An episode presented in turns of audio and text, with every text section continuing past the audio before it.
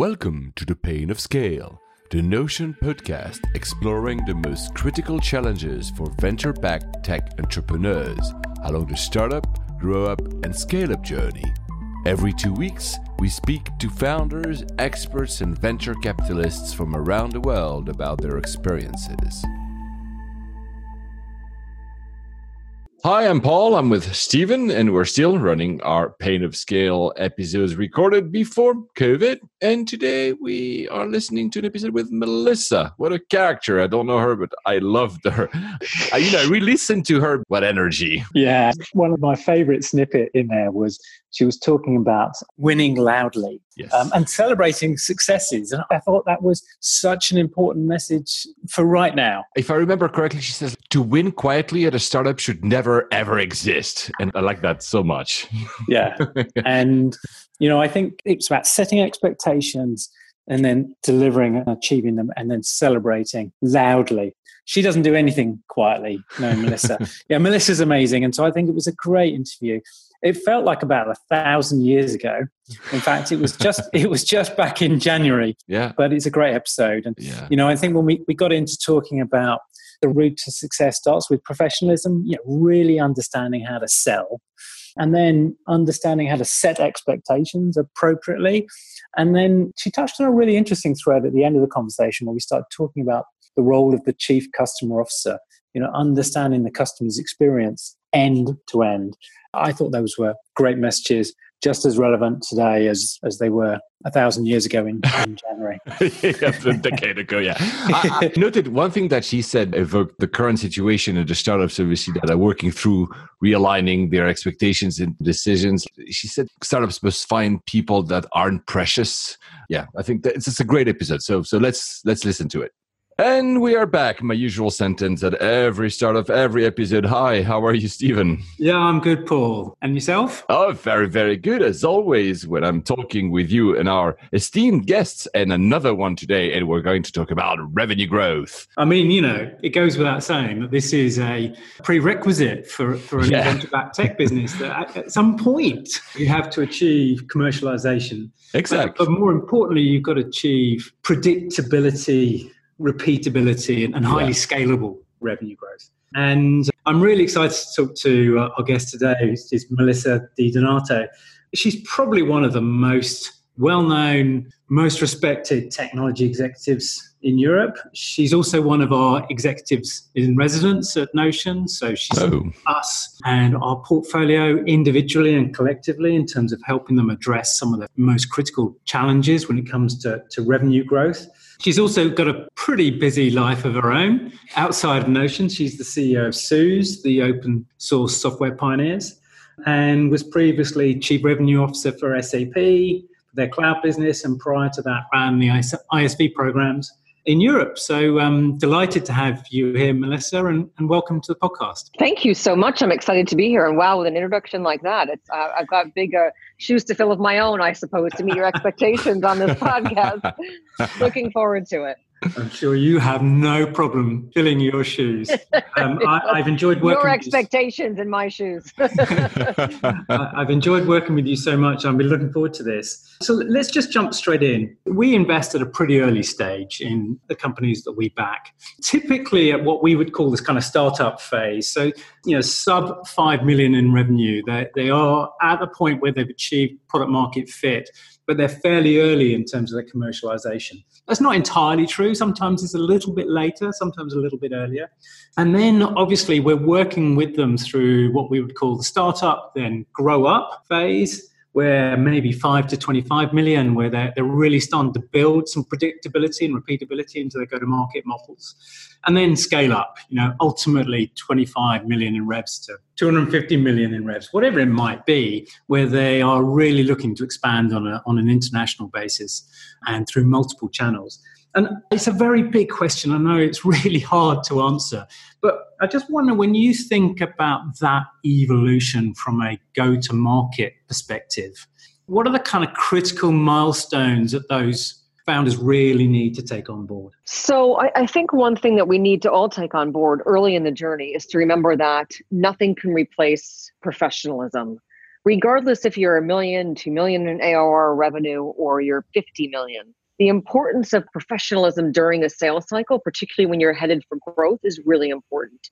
Putting in professional communications to your customers, a professional setup for your employees so they understand how they can find success, how they can grow the business, what the KPIs are going to be is really important regardless of the size of the company. And I often hear in, you know, early on in the journey, oh well, you know, we just jumped in and we did it, no problem. And and yes, you want the can do, all hands on deck kind of attitude. But at the same time, it's really important to understand that that lack of professionalism will lack professionalism. The only way to grow a company is to grow a company, really factual. And that must be started from the very first day. And a professional sales cadence and the way you operate your enterprise is really important. The customers feel that early on. So I think the first bit of advice from my side would be create a professional sales organization built for growth. The second thing is that early on and late stage, success is not linear to revenue or the more you sell, the more you grow, the more successful you'll be. Success is a measurement, is the sum of delivery and expectations. So, setting expectations that are appropriate during the growth cycle is really important. So, to say we're going to do 10 million next year, that's great, but make sure that you're going to hit 10 million. And that goes for your investors, that would go for your fellow employees, that would go for your customer base. Setting expectations is really important. And then coupled with delivery of expectations, that equals success. It makes a lot of sense. You've got to be able to combine those those two things together. When you're looking at an organization, and, and you're working now in kind of a uh, an open source pioneer. Previously, you were working at SAP. Previously, you were running kind of ISV programs for Salesforce. Some very different go to market strategies. And one of the things that I think is most fascinating for companies on this journey, so they're going through that kind of path that you've mapped out there, is to really explore the correct business model for them. So, you know, there are good examples out there at different extremes, like Veeva Systems, you know, selling real enterprise grade, significant scale contracts or, or workday, which had enormous success. And then at the other end of the extreme, you've got the, the Zooms and the, and the Slacks, which are far more of a kind of product led growth, if you like. How do you recommend a founder go about identifying the best model for them out of all of the choices that they have about how they sell and serve their customers? I mean, that's the secret sauce, right? That's the million dollar question. I think, you know, if what you're asking is do they go direct, do they go channels, do they go to you know, no touch inside sales. You know, in my last 15, 20 years, I've probably gone through every different type of sales methodology that you could, right? Whether it's going direct to the customer, building a field sales team, whether it's all run by inside sales, um, you know, depending on what it is you're selling and the value of the service or the product that you're selling. I've gone through a highly leveraged and channel market. I've gone through a reseller market. I mean, there's you know a, a dozen different ways that you can put together and utilize different routes to market, right? So, how does a founder decide, well, I think I'm going to build a field sales team, or I think I'm going to go inside, or I think I'm going to go through, you know, through channels. And I think a couple of things come to mind. So, number one, you have to look at what you're selling. Is it a high value? Now, every founder that's listening to this podcast is going to say, "Oh, of course, my product is high value." But I mean, is it high high value, high cost? In other words, do you actually need a human being to interact physically with the buyer? And if the answer is yes, then you're not going to have a lot of options there, but to use one of two channels. And that's going to be through a channel, like through a reseller of some sort that could be highly leveraged and on site. Or number two, you need to go direct. And typically, in of all the SaaS businesses I've been engaged with over the last 20 years, the only ones that could go inside, that could really run a sales cycle from an inside sales team, are the ones that are doing high volume, low value transactions over and over again. And you look at Sage is like that. You look at a, lot, a number of the ERP vendors for the very niche SMB buyers. You know, we've trained those buyers to buy on the phone. But if you're dealing with a very complex solution that requires, you know, people to be physically together, then obviously you need to go with a direct sales team or to utilize a reseller channel where they've already got the bandwidth and people and the engine built and you can just utilize them. One thing's for sure I, I don't recommend going out and hiring loads and loads of salespeople on day one as a new founder building a new business until you've tested out a couple of the models to see what works. Now, a lot of founders also don't want to give full trust away by having resellers. They want to own the customer and that's cool and you can use different types of reseller models to even own the customer from that perspective. So i think a couple of things. Take a long hard look at the kind of product and the value of which you're selling. How is it priced is it priced per user? And you're going to sell somewhere between you know $50000 a year and less in way of acv if that's the case it should be highly leveraged for an inside sales team. Once you start getting over $50000 to about $150000 you can begin to really think through high volume reseller channels because again those are not the ones that you need to control. And i don't mean control just the sales cycle but i also mean controlling customer success. Then you've got the last complex sale which is really when you're dealing with a couple of hundred thousand dollars to start with ACV. But the implementation of your product requires some hands on work. The minute that you offer risk to your customer and customer success, then you need to have a live salesperson and they need to be in control of not just the sales cycle, but the ongoing relationship with the customer for life. And that is going to repay back dividends by investing on people selling, you know, from person to person, hands on with the field sales team, because they take on much more of the role of not just selling, but of managing the relationship as well, particularly in the early days. I suppose it's a lot to do with really with understanding the customer choice which customers are we choosing to serve? And, and the more you understand that, the more you can understand the, the most appropriate business model. But I think the interesting challenge is that kind of experimentation that says, how do I actually test and validate the different routes to market that, that could actually work? Have you seen some good examples of, of early stage companies where you think they've been particularly innovative in terms of their go to market and kind of revenue models? Yeah, I've seen a number of really stellar ones. I've seen some that didn't work at all. The one I found more recently, and, and um, it's not just because I helped them build it, but because it's really working well for their enterprise. It's a high value SaaS based product. They're actually in the Notion portfolio. It's a very complex sale to a very particular buyer. Now, the buyer inside of these large enterprises are not your traditional procurement buyers. So, not, not necessarily in the sense that they understand how to buy and sell software. They're much more attuned to the role in which they play because they're business users or business buyers. Now, when selling to a business buyer versus IT, as an example, you get into a whole different KPI measurements for success. How do you sell to a business buyer and communicate with them? about the product and the value you have to offer. And what, what, what, they did, they said, look, we're a small startup. We're early in our in our journey. We've got a couple of million in ARR and you know we really want to leverage the field touching the customer as much as possible. So what they did was they set up a pod model. So for every one field salesperson you had two inside salespeople and the inside sales guys and gals walked the hall. They gathered all the information they worked on the contracts once it started going. They had very particular tasks and this divide and conquer workload enabled your field sales guy to focus on a ton more than they'd ever be able to focus on in and of themselves because they're not doing, let's call the busy work. When you have the assistance and help of the inside team doing a lot of the legwork for you, doing a bit of a negotiation with procurement, and once the deal gets going and it piques the interest of the customer even early on in the cycle, well, then that makes for success. And then what they did was as the team grew bigger, they then went from one field sales to two in the pod, inside sales, to one field sales and three in the pod. And then once they added the third in the pod, they then took a marketing leader and began to take 25% of a marketing person to generate the opportunities and leads.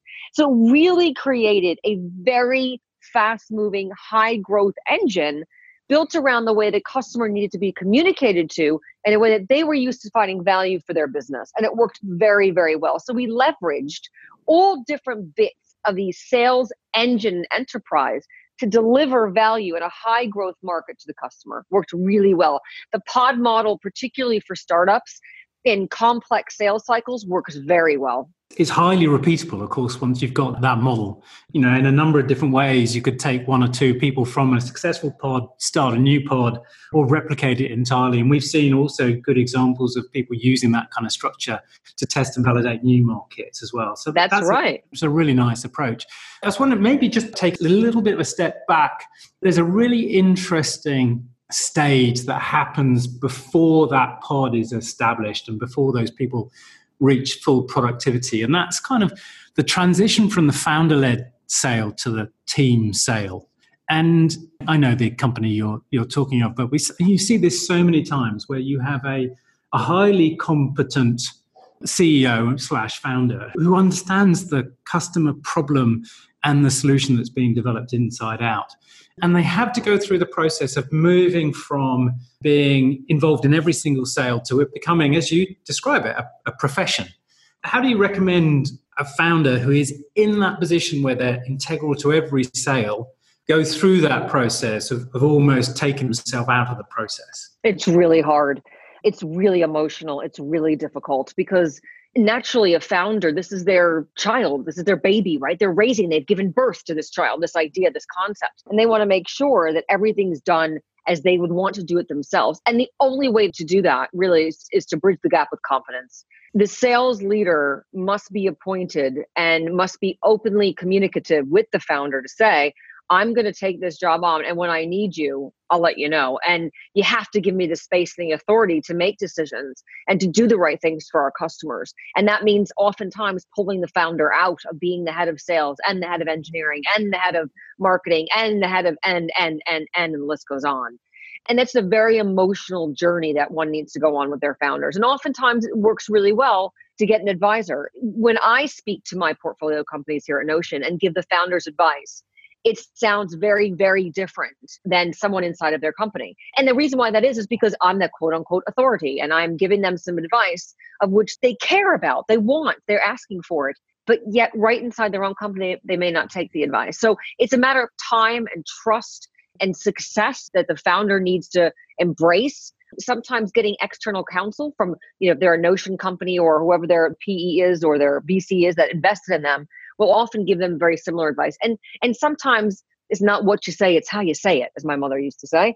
And sometimes the way you deliver the message of, look, you can't be everywhere all the time. And with the founder doing all of these things that the founder wants to do, it becomes a single point of failure. And if God forbid that that something happens to that founder, or God forbid they get stuck in traffic and can't make the meeting, then everything will go to hell in a handbasket. It's a matter of really giving out authority to those around you. And that sometimes, of course, again, as we said, starts with building up trust, but it's really important to show success to the founder so they can feel comfortable in letting things go, walking away and moving on to other things. Look, it's a hard journey, right? I mean, it's hard for them as it would be for any of us at the same token. Yeah. And two of the key hires that I see people really struggling with are, are that first VP of sales and also the first VP of marketing. Any thoughts on that with a with an early stage business in terms of what should we be looking for? What kind of characteristics? What type of people? Yes, my advice, particularly on sales, find someone that you know. Find someone in your network that you can call on because and, and marketing less so on in this one point the firms that have started out early in the journey and hired people in their network, and it doesn't have to be someone that worked for me before if I'm the founder or that work for someone directly, but someone in your network. It's critically important, I think, in the in the journey that you find a head of sales, a VP of sales, a you know CRO that someone knows because of the DNA that was required to mix well in the early part of a company's development it's not about the skills alone. It's not about, well, I got this crazy good sales guy that kills the numbers no matter where he goes. And look at the track record. It's not the track record, it's more than that, particularly your first hire. So find someone in your network, ask for help, ask for recommendations of people that you know. That would be my number one top trick. I have not hired a head of sales outside of somewhere in my network in 10 years and knock wood I haven't gone wrong yet because you could depend on people's personal recommendations. So that's number one. Number two, in the early stage of a company, you really need a head of sales that's willing to do everything and be everybody. They're going to have to be the pre sales guy. They're going to have to be the engineering expert. They're going to have to be the customer success and customer for life expert after building the relation. They've got to be business development. They've got to be marketing. They've got to wear a lot of hats. You have to find someone who's not precious.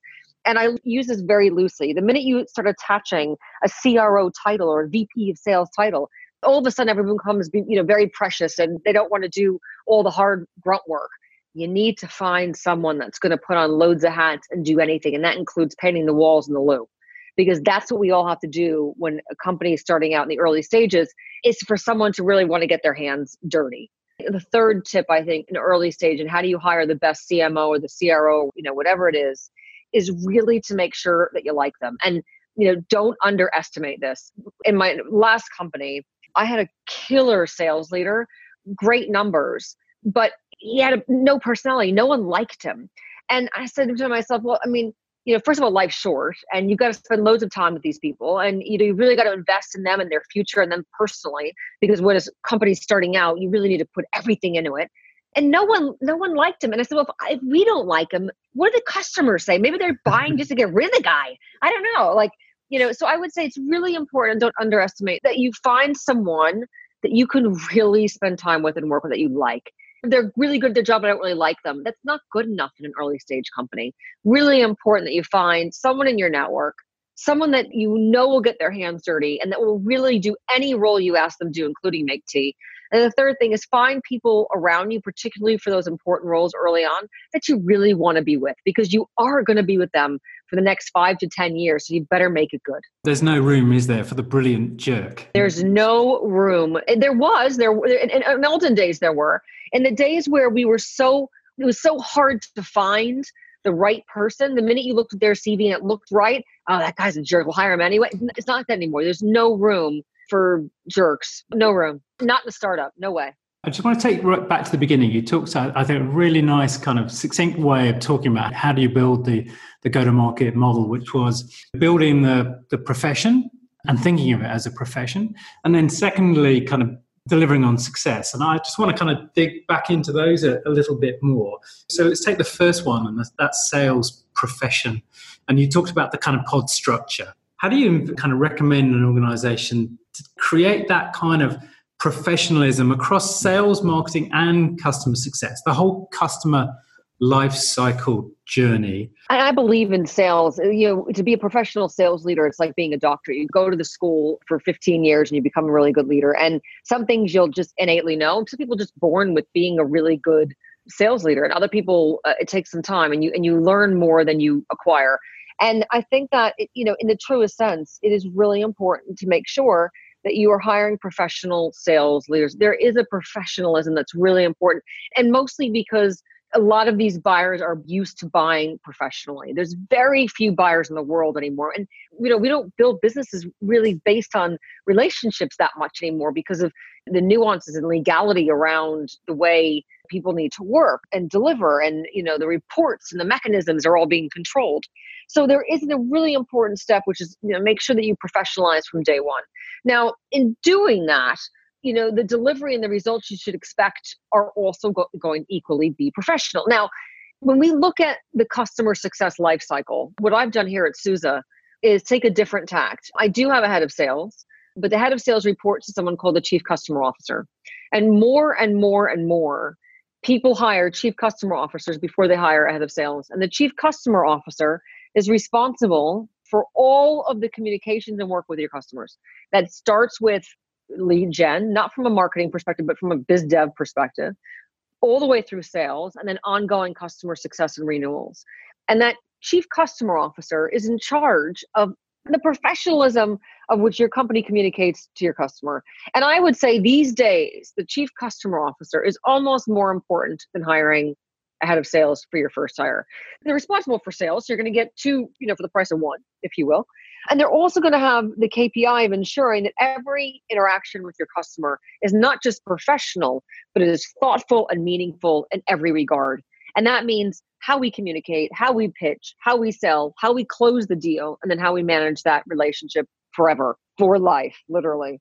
So I think that you know my advice would be to all the founders out there that are listening to this podcast, think about what's most important to you. And I bet every single one of you are going to say two things. Number one, to have a customer for life. And number two, to make sure you do really good sales deals.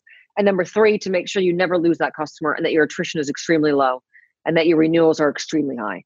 And in order to do that, the first important hire you get is a chief customer officer. And that inevitably goes back to one of our other problems, Stephen, we talked about, which is trying to get the monkey off your back, which is the founder, right? If you're head of sales. If you're head of sales, they're always going to want to be engaged and involved. And they're going to be wanting to coach you on your deals. As a chief customer officer, it kind of puts you know your founder at bay because you're ultimately responsible for the success of your customers i would say this role is only being used mainstream globally i would say in the past five years. I mean we never called anyone a chief customer officer unless you were a renewals expert. And now the chief customer role is becoming much more mainstream. Buyers are getting used to the title and realize aha. So it's not really what you say because you actually own sales too but it's quite inclusive. So that's that's one thing I would recommend. That makes complete sense, Melissa. And in particular because we're building annuity businesses where you know all the profit is in the second, third, fourth, fifth years.